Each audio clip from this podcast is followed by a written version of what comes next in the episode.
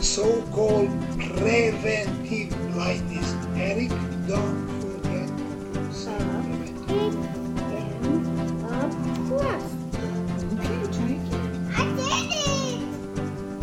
Med Family is a show about a family journeying through medical school with kids and navigating married life. Tag along to see how we got here and where this journey is taking us. Hello, welcome to another week of our podcast, Med Family. I'm the host, Eric Acker. Hosting with me today is Karen. Hi, guys. So we are in was it week two of I'm really tired. And We are in week two. it's only day one. It's only Monday, and I'm already just exhausted. It's pathetic, eh, honestly. But well, we didn't get much sleep last night. no, but I mean, I, I I was dead by like 1.30. I was I think I was texting you like I'm just now getting lunch, and it's like my brain hurts, my feet hurt. just we are starting week two of internal medicine subspecialty, and my subspecialty is pulmonology, and it's good. I think last week uh, we had a lot more patient interaction, a lot more clinic time. Well, that was all you did. Is That's clinic really time. all we did was clinic. It was all we start, you know, eight thirty in the morning, maybe see a pulmonary function test, and then we start seeing patients. We see patients all the way until the afternoon, which you either have a rep come in do a presentation, which ideally you should be awake for most of that. Uh, uh, yeah, I so in the afternoon, ideally you awake for the representatives, the pharmaceutical reps presentation. Then you eat lunch, and then you finish. I try. I would try to finish my notes from the morning before we started the afternoon patients, and then we run through the afternoon patients as fast, you know. And then really like Monday and Tuesday, maybe Wednesday, I was home. I think reasonable hours, which is like five five thirty. Yeah. Um. mm, Maybe just Monday and Tuesday. Monday and Tuesday, Wednesday and Thursday, he wasn't home until after the kids went to bed.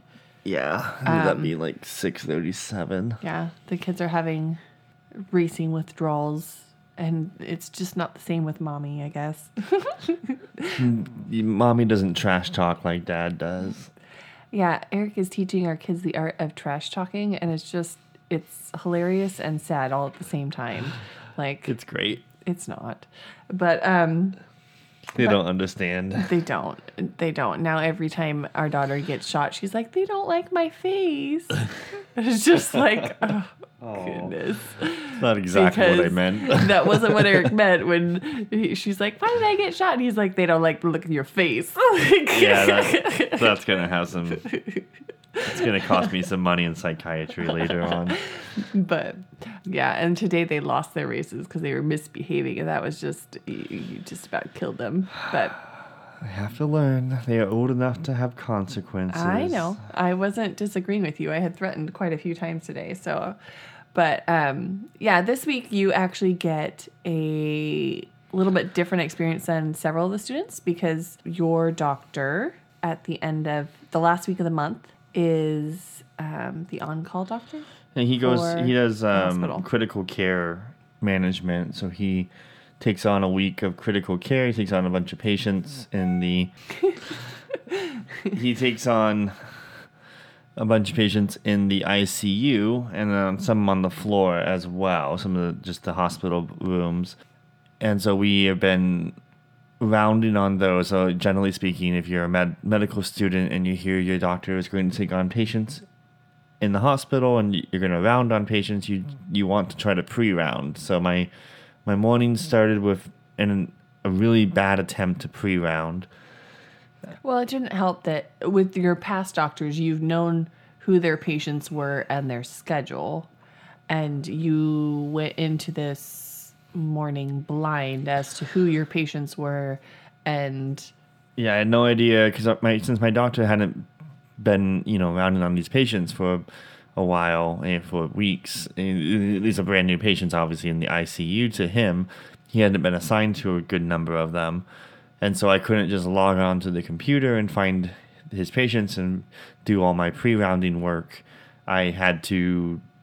I was trying to find a nurse that would could help me with it, and I couldn't find the ICU for a little bit, and a little bit of misdirection. Ended up just kind of pre-rounding as best I can on what I had, and I think I I pre-rounded. On, I was doing information on like five patients, and then none. Like only two of them were patients that we actually saw. And at nine o'clock, we all met up, kind of chatted for a little bit. Nine thirty, it's what's called multidisciplinary rounds. So the physical therapist is there, the respiratory therapist, the nursing staff, and of course the physician and the the medical team assigned to care for the the patients. We all go through and we talk about every patient and what's going on, where they're at. And of course, since it's Monday, everyone's kind of dragging a little bit, but also it's a it's a whole new handoff, so it's a whole lot of information being passed around and people trying to figure out what's what's going to happen because interestingly enough, it's different from one critical care specialist to another. Like one might really like to do heparin drips, and the other one might really like to do just Eliquis. And so they have very different ideas of how things should be done. And so it's an adjustment period for the staff to try to figure out okay what's this what does this provider what does this doctor like to do to keep keep management of all these patients and so it, it ended up we started at 9.30 and by the time we got through all the patients it was about 1.30 and we don't just round we have to go back and take care of things that you know put in orders for for the patients that we were assigned. So we would, would go back and redo orders, put in new orders, change medications, order CT scans, order uh, ultrasounds, etc., and then do procedures. So I think uh, we only did one procedure that I recall today, uh, and that was just we we put in a they call it an IJ line, which is uh, internal jugular vein line and it was actually more intense than I thought. Like I, I was thinking this was just going to be,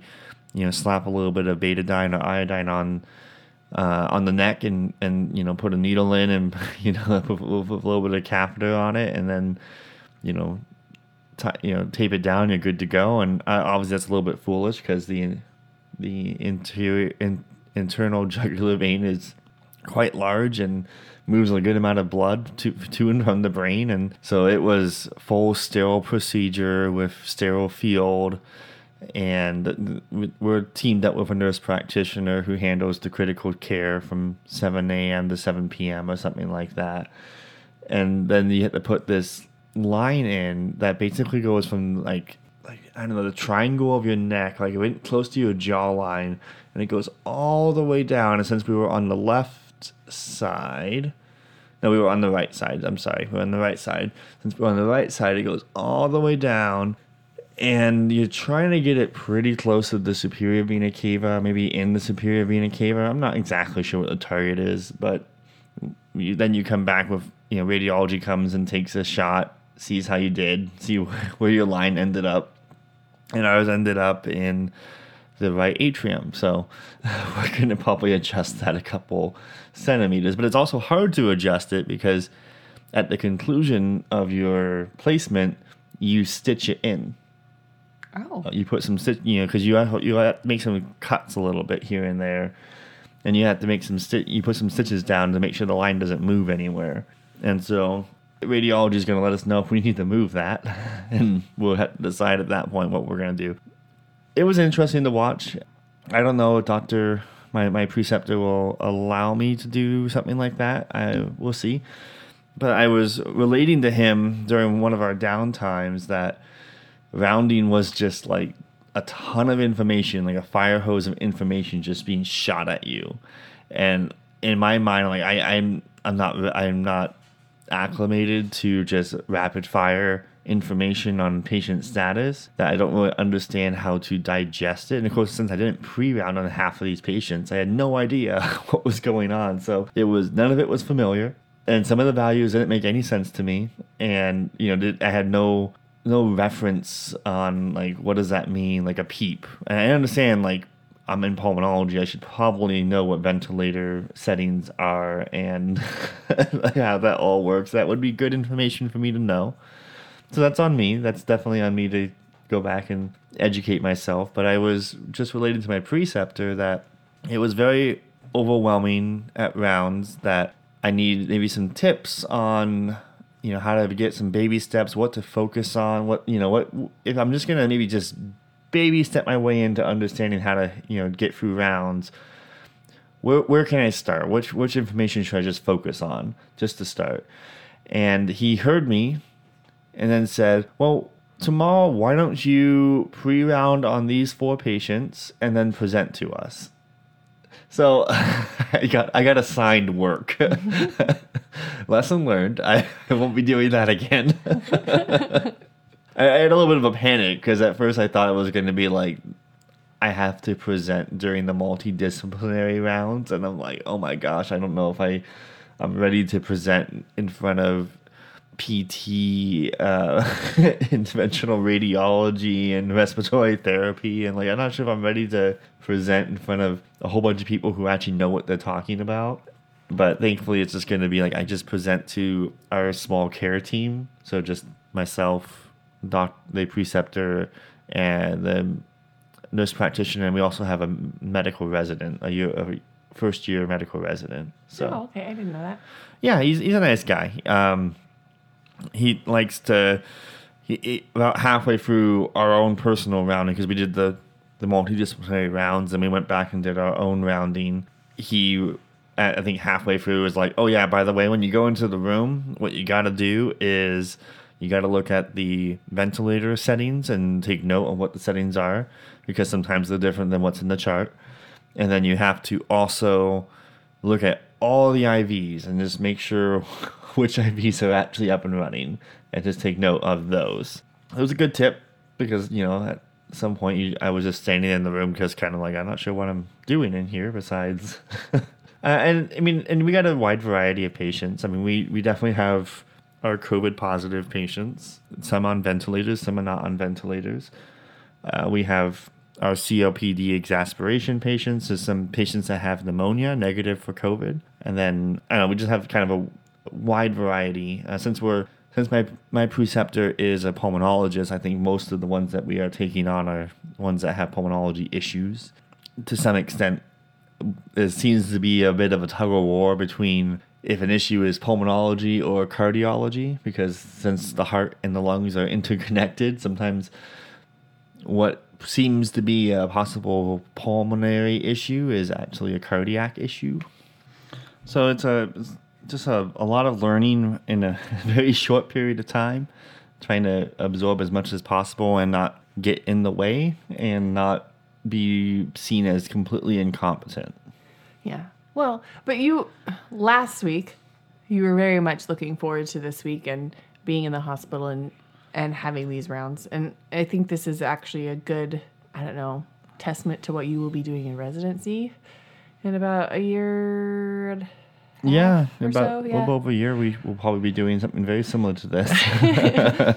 So I mean, you're getting your feet wet, right? Yeah. And you're a third year medical student, so as much as like you might feel like an idiot, you don't know how much the doctor is expecting from you, and as long as you put your best foot forward and you're attempting to follow along and do your best, I don't think it's ever going to reflect badly on you. Yeah, just looking back on like first week in clinic, and I was definitely looking forward to being back in the hospital. I, I'm not very much sold on clinic medicine. Like I'm not saying that it's not good. It's obviously has its place in the medical field. I'm just not sold that that's what I want to do is clinical medicine. So I know I like the hospital. I liked learning a lot in the hospital when I was on my pediatric rotation, and we did a lot of NICU and um, pediatric rounding. So I was definitely looking forward to the hospital side ICU. There's a lot more acute care. Um, frankly, just kind of train wrecks of patients who have multiple comorbidities that have to be managed, and so it is very interesting. And but that also means it's also very very complicated. Now, clinic is also a lot of the same. I just don't particularly love clinic because it's essentially. I, I, and this could be an issue with just medical students because I think a lot of times you have to when you first walk in the patient's room you have to overcome a little bit of the patient just being kind of put off that they're being seen by a medical student. They they came to see the doctor and they want to see the doctor, and they are going to see the doctor. Like in this rotation, the doctor does still come in and talk to the patient, basically redoes everything I did, and then you know gives his treatment uh, plan and options and whatnot. So I think on one level as a medical student, you have to overcome a little bit of the patient's disappointment that they're being seen by a medical student. And so you have to try to impress them. And some patients, you know, they're just they're giving you nothing. Like they, they don't want to talk to you. They didn't come to talk to you. So when you sit down and go, Okay, what are we seeing you for today? And they're like, Nothing. Or everything's fine. And that's just like okay, now I gotta work on my my interpersonal skills. I gotta try to find a way to find work my way into their hearts and minds so they they're happy to talk to me. And so most of the time that's worked out okay and i can find my way to talking to them. Sometimes it ends up what we talk too much or too long. Well um, that depends on the patient too. Like you get the older patients which i don't know what your experience was but when i was working in in at the pharmacy and talk the older patients they are neglected a little bit by society. And so they want to talk they want somebody to listen and they may repeat themselves five times. They might tell you something incorrectly but like you get your your variation. You have like the older patient who is very with it and you know they know all their medication. They know their history down flat. Like they're probably more competent than you are in some cases. And then you have the patient who talks very slowly and isn't quite sure of what just happened, you know, last week or whatever.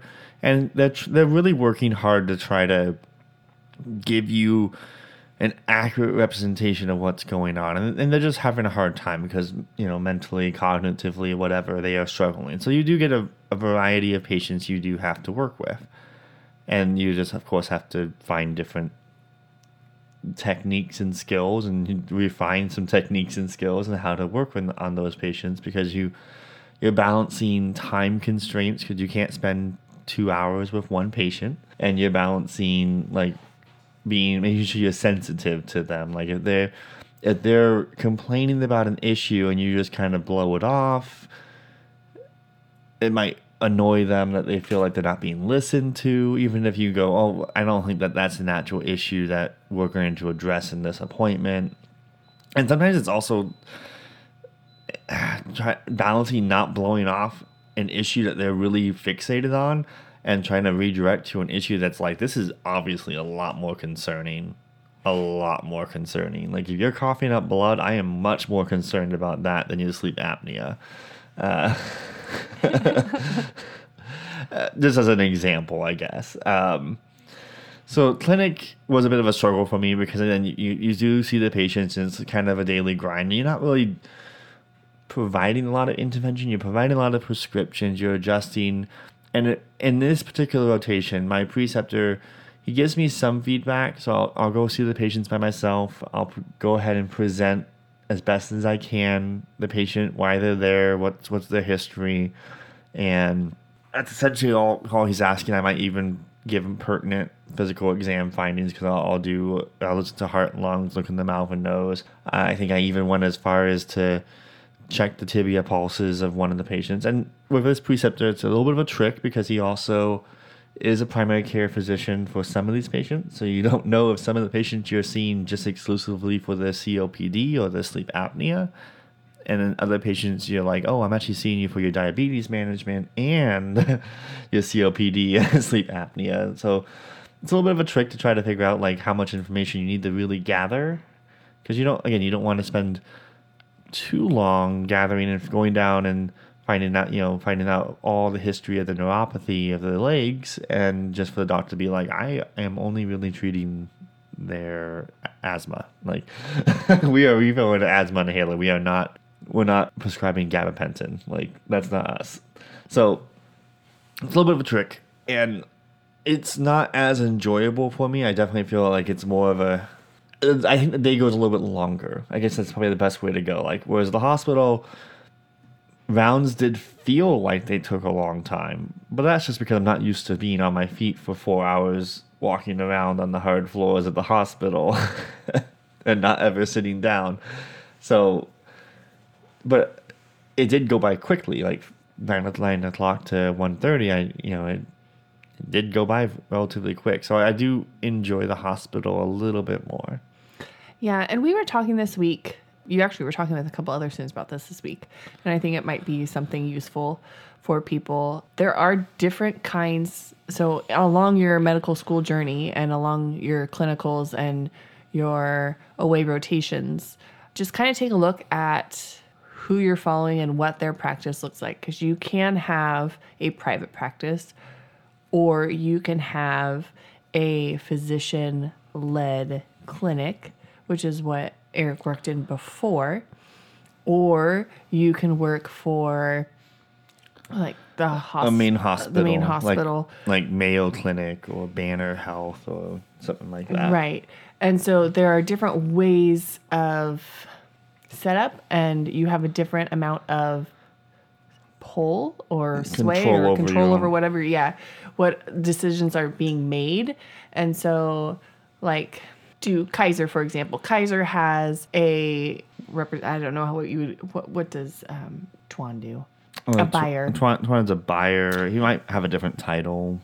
but like they do all the contracts for all of the like who you would use for an orthopedic Uh, he he did like the ambulatory surgery.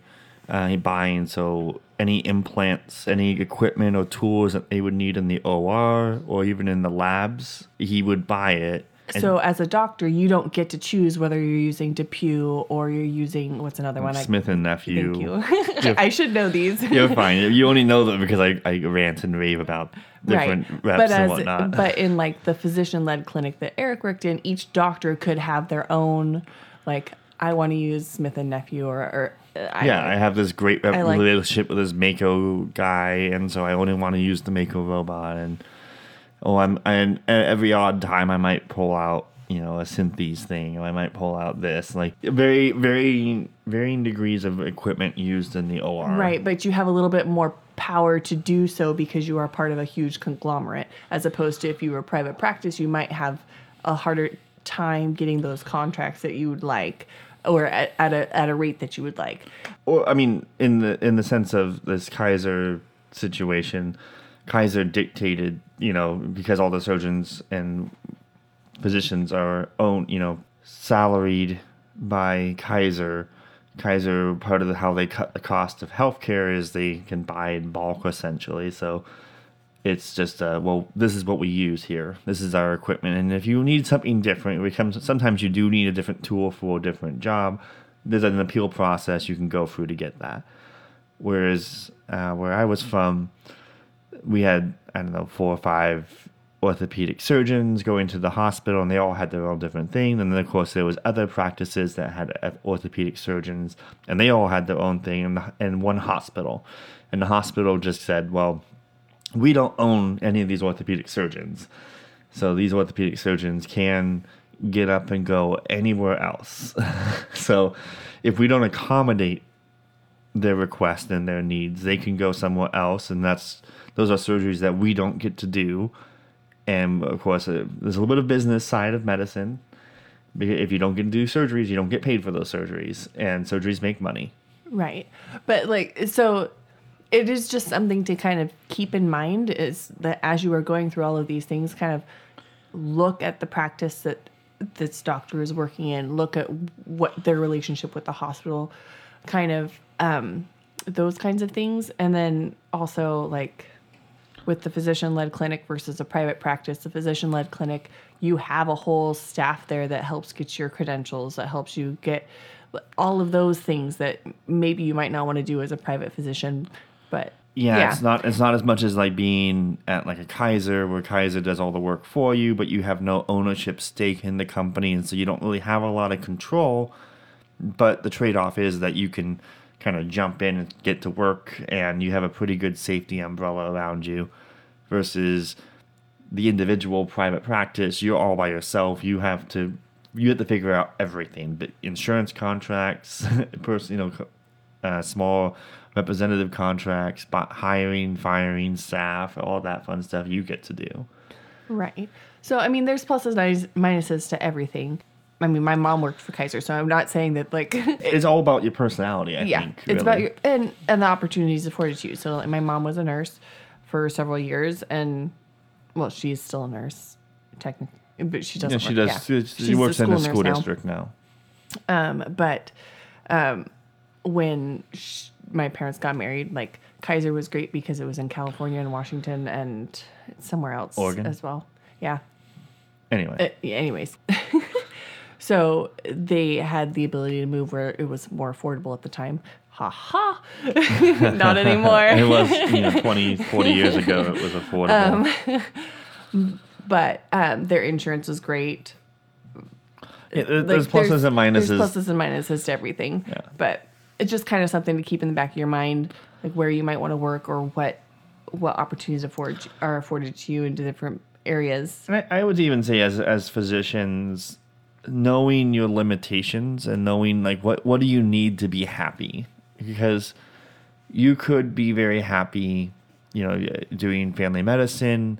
You have your patient load that comes in. Your your schedule is full, and you you can treat all your patients as you kind of want to, and it's not a big deal. And you you get paid your salary, and you work for Kaiser, no big deal. And you of course have amazing benefits and that could make you happy and you don't mind a little bit of intrusion from the administration saying okay you can only use these this equipment and by the way this is kind of an algorithm for treatment of certain things and if that's fine with you then that's fine that you could be happy in. If you're like well I, I really need to have more autonomy i need to be my own physician i need to be able to make my own decisions and that's how i'm going to stay happy then you might want to lean more towards the private practices. So and then of course there's the big physician conglomerates where you have a little bit more control, but it's also a little bit more like the bigger systems, and so you have a little bit less control than if you had a private practice. Uh, it's all again, it's all about like what's going to cause you to burn out. Like if you're going to be constantly butting heads with administration and being frustrated that someone is controlling your everyday day to day, then you might really want to consider private practice. And this is coming from someone who hasn't been in private practice and who hasn't practiced, so take that with a grain of salt. But I, I really do think that a lot of physicians have burnout because of lack of control over their environment or they're just not in the right situation for themselves. And especially now that we're seeing private practices being bought out by bigger conglomerates that can it's not as easy to be in a private practice today as it was 20 years ago. No, but I think like from where we are originally from, like there were not a whole lot of private practice. But here it seems like It's all, almo- it's all, private, private, practice. so I think it, that too is kind of something to look at. Like, and I, I don't know why that why that why that is, I but couldn't tell you. I, I, I could speculate, but I, that'd just be speculating. yeah. But I will say, just from like a good friend of mine, her dad was a dentist, and he he had several different practices where he would start a practice, he'd get it going, he'd have good staff, he'd have good whatever, and then he would Get Sell bored, it. sell it. And then do something else for a while. And then he he always came back to being a dentist and starting up a new practice. And and that was fine for him but i know it was a lot of work. A lot of work. And i know after like the second or third time that you start up a practice again like you've got it you've got it down. But Um, there's a, there's a lot of work involved in just in general. I mean, it, there's a lot more ins and outs of medical practices, and you know, covering tails, covering yeah well the malpractice insurance malpractice is a huge one that you have to keep in in the back of your mind as a private practice versus a conglomerate understanding RVUs. Uh, We're, we're kind of getting into the weeds of like the business side of medicine. Sorry, I should not have brought this up. I just thought it was interesting because w- when you were talking about it with fellow students before, they didn't seem to realize that there were were the three different. Yeah, uh, well, we've I've had plenty of conversations with students, and we've even had it on this podcast a little bit where the business of medicine is not taught very well. It's not really discussed much in medical school because it does kind of feel a little icky.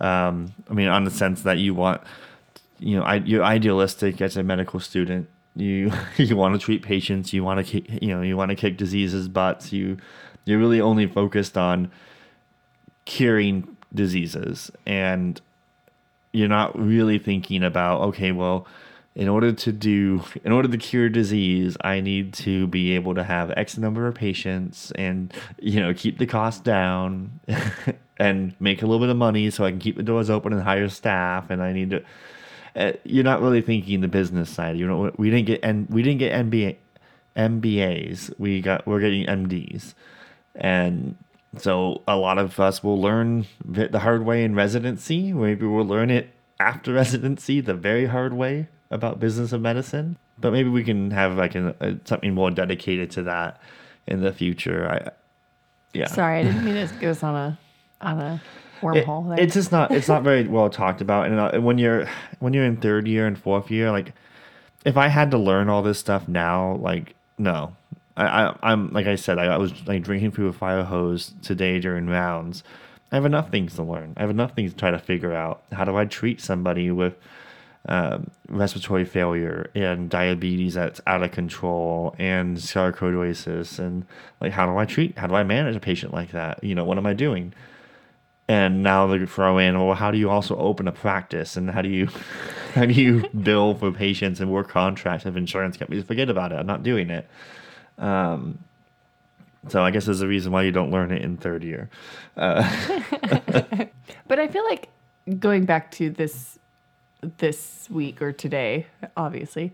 I feel like this is probably the most, I'm trying to think of the right word, shaky you've been in these rotations or you least confident.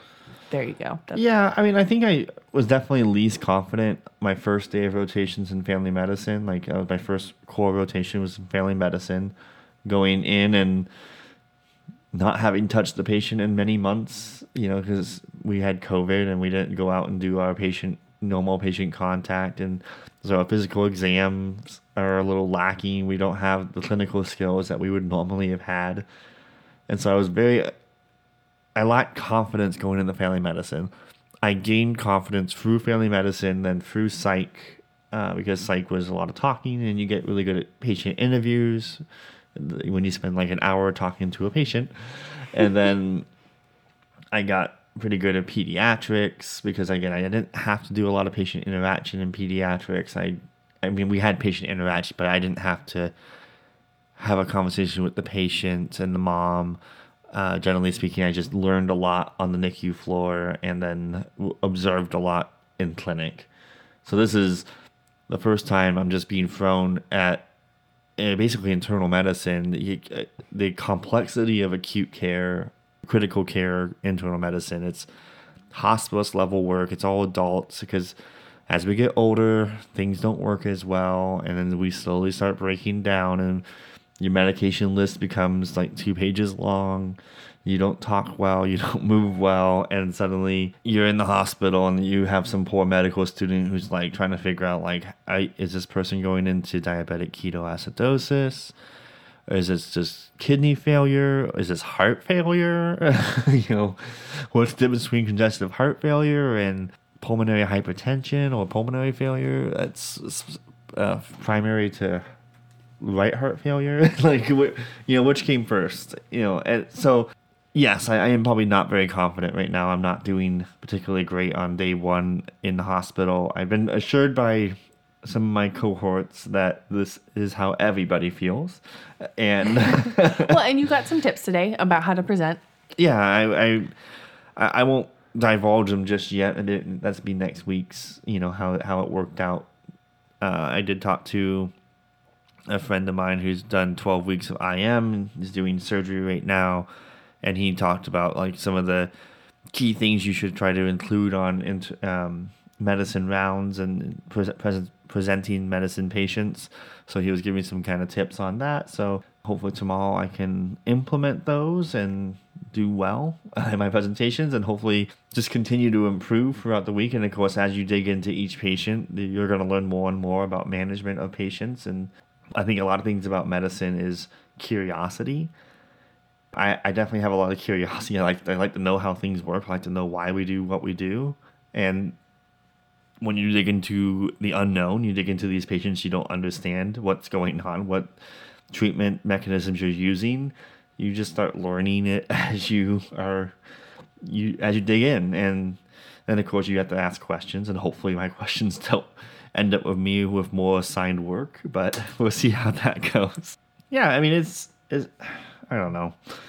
It's a it's definitely interesting and we still have I mean, we're on week two, so we still have like 10 and a half weeks left to go of this Yeah. rotation. Oh, probably less because we About know, two weeks left of pulmonology, and then we go on the hospitalist, possibly maybe cardiologist. We'll see. Yeah, it'll be fun. Yeah, I, I don't know if I've like cemented myself as because I am still tossing and turning between internal medicine and surgery, and I don't know if I I might have shot myself a little bit in the foot with this preceptor because on, on day one he was trying to get his pen light to work. and as Karen knows, I like to kind of fiddle, and if something's broken, I like to kind of fit. I, I do like to fix it. I do like fixing things. I do get a. He can't not fix. there's a great satisfaction I get from fixing something, and that's not to say like in trying to apply this to medicine. I'm not. I'm not trying to say like family medicine doctor doesn't fix things. They obviously do. You just don't get the payoff right away. like you go, okay, I'm gonna fix your diabetes. Here's some insulin, or here's some metformin. Please take it. And then maybe in like six months, you when the A1C is dropped below seven six point five, and you're like, yes, I fixed something. But like you don't get the payoff for months if you ever do get a payoff. I like fixing something and having that immediate payoff. So I fixed my preceptor's pen light. He did joke and said, "Well, now you get an A in the in the rotation." But I, I kind of wonder if like, oh shoot, I just like tore apart a piece of you know like, just a pen light. It's not exactly all that complicated. I tore apart this pen light and fix it, and I just by doing that, I proved to him I I like doing surgery more than I like anything else. So we'll see. I mean, I'm kind of using this as a little bit of a segue because one of the I, I in previous episode we talked about I like fixing cars. Like uh, occasionally, if our car our car has an issue, I try to figure out what's wrong with it and then I fix it, and that's saved us a lot of money. yes.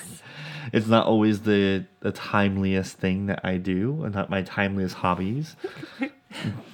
No. But recently, Karen's phone. So I mean, backtrack just a little bit to tell the story. During our Christmas vacation in Texas, Karen. Karen's phone was accosted by one of our children, and the back glass of the phone was shattered. And that's a pretty cheap, like sixteen dollars. You get this new back glass. All you gotta do is peel off the old back glass, and then you know you don't see the air quotes there. All you have to do is peel off this super glued on back glass that you're using a, a heater for. And so I I peeled off the back glass, and in the process, I I punctured the battery. Uh, and initially, after a spark, I thought I killed the phone because you know when you have a lithium lithium ion battery, generally speaking, like it's over, it's done. But the phone turned back on. I put it all back together, and I was like, well, I guess if it turns back on, no big deal. And then Karen, like a couple days later, was like, the flashlight doesn't work. Okay, well, can you live without a flashlight? Yeah, I can live without a flash- flashlight. Okay, no big deal. And then she kept having these episodes where the phone would just turn off. And she, I think she, you had equated it to like battery going dead. Like it was like lasting like two hours and then going dead or something like that. yeah. Like, okay, that's really kind of annoying. We might think about fixing it. And then you showed me like how the screen was bowing out. Like, and I initially thought, well, I did have to use the heat gun to get the old glass off. So it's possible I, I heated up the screen enough that the, the sticky adhesive had come out and you were losing the screen. And so I was like, okay, well, we probably should fix this because now the screen's poking out, it's no longer waterproof. Like the only thing the phone had going for it was that it's waterproof, and now it doesn't even have that. So I was like, okay, I'll just buy some parts, and it's really actually not that expensive. To I found out I can find some decent online stores that sell batteries and um, cables for flat the flash, and so I tore the entire phone apart.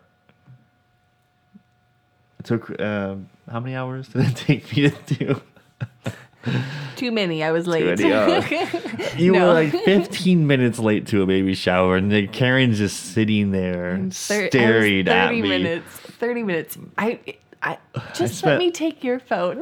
I've spent like three hours disassembling very carefully this expensive device to reinstall a battery, reinstall the flash that in, it would include the the entire electrical connectors. Again, I had to disassemble literally almost everything inside the phone. And then I'm putting it back together, and Karen is just staring at me for like. "Hurry this up, is this is where like Eric's n- impulse or he- compulsion. He, he cannot stop something midway through. He has to find, figure it out, and fix it. But I, I have a very hard time being late to anything. oh my gosh. It's a, a party that you were not the host for. It doesn't matter. That even the It doesn't. individual matter. that the party was being held See- for was see, late. We're coming at see you see how it is. We're this Like, is how what many parties do you go to was- where people show up exactly on time? Well, people don't show up thirty minutes late either. Have Have you been to? Your house, yes. Okay. Your family doesn't count. Your family can't be on time to anything. How dare you? it's true. So yes. Whatever. Eric was getting frustrated that I was frustrated, but he he knows this about me. Like we've been married for eight eight years, eight years. So he knows this about me. He should have foreseen this, and I knew that he wasn't going to stop, which was fine because I'm not going to take a broken phone with me. But I just wanted to take his. But like you could just tell that he didn't want me to take his. I wanted the satisfaction of turning that phone on, it working, and then being like, go to your party. And then Karen can now have a conversation piece with all the ladies and be like, look at this. My husband fixed my phone. It works perfectly. Karen didn't mention it at Nope, all. not at all. Not- no, no credit whatsoever. Nobody cares at a baby shower. How many people do you know can fix a phone? Nobody cares when it comes to women. They care that your husband is handy, and that is about it. Nah. Yeah. So, Anyway. anyways, That it will be a trait that makes Eric a very good doctor.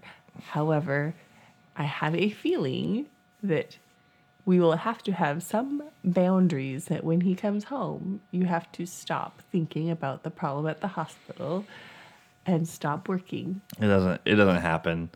Even today, I I had told the nurse pra- the nurse practitioner asked me over lunch, remind me to ask the preceptor, your preceptor, about billing.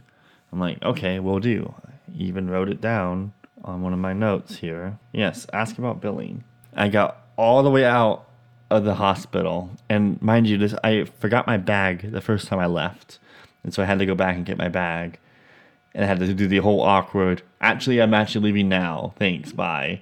I had a whole conversation with one of my counterparts, another medical student, who was giving me tips about how to do the rounding. And so, like, gosh, I'm now going to be leaving. You know, 20 minutes later than initially. How awkward would it be for me to go back up there and be like, "Oh, by the way, you should uh, ask him about billing." Like, I feel like she would think that I'm a weirdo you know, I, I I last saw you 30 minutes ago. You didn't leave. What's going on? It's still bother, it's still bother, bothering me that I didn't. You should have just gone back. oh my gosh. At the very worst, she could be like, "Well, he rem- he remembered and he thought it was uh, important enough to come back and remind me." Or you could have just texted the doctor and been like, "The NP I like how was you. wanting." Com- I like how you. I don't have a doctor's phone number. Why? He hasn't given it to me. Why didn't you ask for it? I. How do you? Hey Shouldn't doctor, can you- I have your phone number? Shouldn't you have? But that's like I always had my boss's phone number. I gave him my phone number today. He hasn't had it. He didn't have it until today. But if you gave him yours, you should have been like. I don't think he intends to ever talk to me ever again. It doesn't matter. I think he's like, I'm, once I'm done with this kid, I'm done. Like, well, that's fair. That's fair. I don't expect like, but you should have a way to contact him. Yeah, it's probably true, but I have a way to contact his clinic, but not him. It, I don't know. It, I don't know how you ask somebody who probably doesn't like having a whole bunch of people bombard him with phone calls and text messages, like, "Can I have your phone number?" And it's like, I haven't offered it to you, so how about no? E- anyway.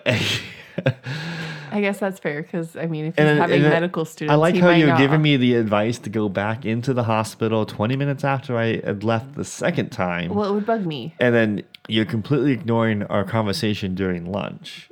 Like you know, like so. This is uh, I'm going to divulge this, and then I hope this isn't too weird for some people. But so I, I went to we went to the physician's lounge to have lu- lunch, and the nurse practitioner went there as well because you know it's free lunch.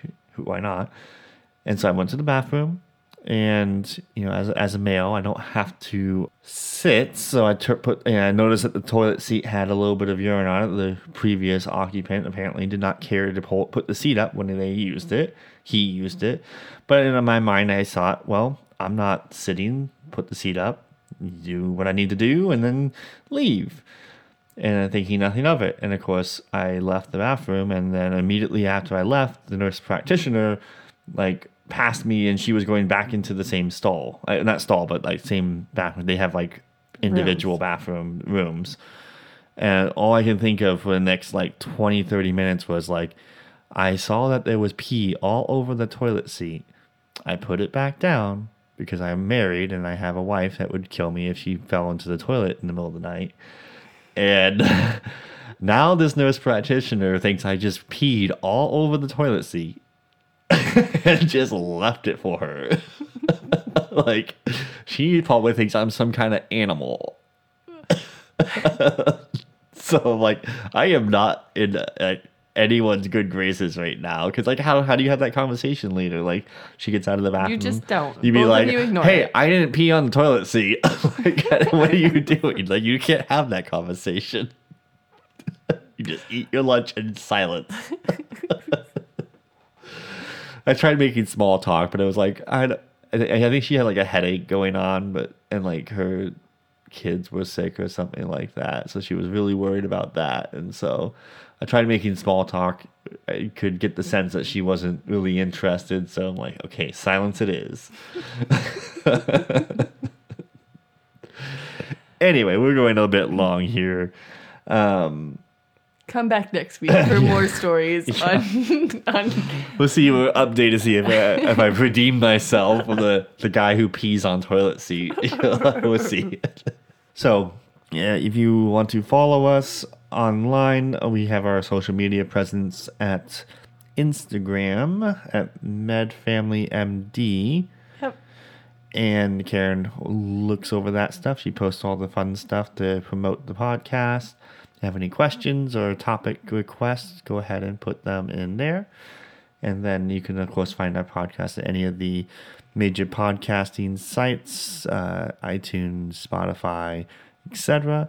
Go ahead and rate us five stars if you could. That does help us out a little bit. We we don't make any money, but you know if we could reach out to a larger audience to you know, reach somebody who might have some questions or concerns about if they can make it as a medical student. We want to be that encouragement for them. We want to give them that insight, as far as what our journey has looked like. So that's why we made that request.